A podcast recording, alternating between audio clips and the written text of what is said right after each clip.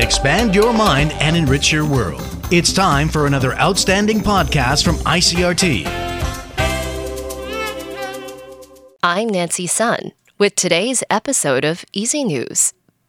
The TAIEX opened down 40 points this morning from yesterday's close at 16,836 on turnover of 3.3 billion NT. The market closed lower on Tuesday after giving up early gains as selling focused on large cap tech stocks. Although the electronics sector was the main target of investor sell offs, some artificial intelligence development related stocks bounced back from an early downturn to give some support to the broader market. Visiting former Japanese Prime Minister Taro Aso says he believes the best way to deter a Chinese invasion of Taiwan is for Japan, the U.S., and other like minded countries to make it clear to Beijing that they would be willing to defend Taiwan militarily. Speaking during his keynote address at the Ketagalan Forum in Taipei, Aso reiterated that Japan and other G7 countries seek peace and stability across the Taiwan Strait, adding that China and Taiwan should resolve their differences through peaceful means. He also touched on trade during his address, saying Japan supports Taiwan's bid to join the Comprehensive and Progressive Agreement for Trans Pacific Partnership. The Centers for Disease Control say 264 new domestic dengue fever cases were reported over the past week.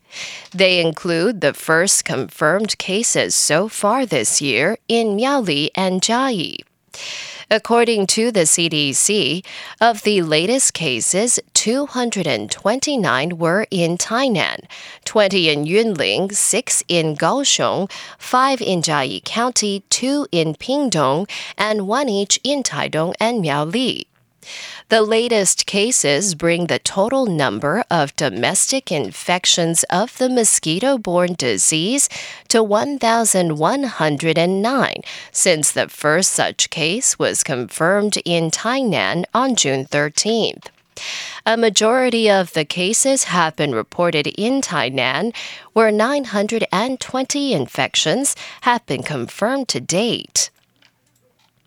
In international news, Ukrainian officials are accusing the Kremlin's forces of targeting rescue workers by hitting residential buildings with two consecutive missiles. The first one to draw crews to the scene, and the second one to wound or kill them. Officials said the strikes Monday evening in the downtown district of the city of Pokrovsk killed nine people, including an emergency official. The strikes also wounded more than 80 others, most of them police officers, emergency workers, and soldiers who rushed to assist the residents. The Russian missiles slammed into the center of the city in the eastern Donetsk region, which is partially occupied by Russia. Emergency crews were still removing rubble on Tuesday. And former U.S. President Donald Trump is vowing to keep talking about his criminal cases. The AP's Ed Donahue reports. Speaking in New Hampshire, Trump kept up his attacks on special counsel Jack Smith. Crooked Joe now wants the thug prosecutor, this deranged guy, to file a court order taking away my First Amendment rights so that I can't speak. Trump is facing felony charges for his efforts to overturn the results of the 2020 election. Prosecutors want a protective order to limit the evidence Trump and his team could share. When we say I can't talk, I'd love to. I will talk about it. I will. They're not taking away my First Amendment rights. Federal prosecutors contend Trump is seeking to try the case in the media rather than in the courtroom. The former president also repeated his lies about the election. There was never a second of any day that I didn't believe that that election was rigged. Trump is also facing charges in Florida and New York, and he is gearing up for a possible fourth indictment in Georgia. I'm Ed Donahue. And that was the ICRT news. Check in again tomorrow for a simplified version of the news, uploaded every day in the afternoon. Enjoy the rest of your day. I'm Nancy Sun. Hey there. I hope you've enjoyed today's episode.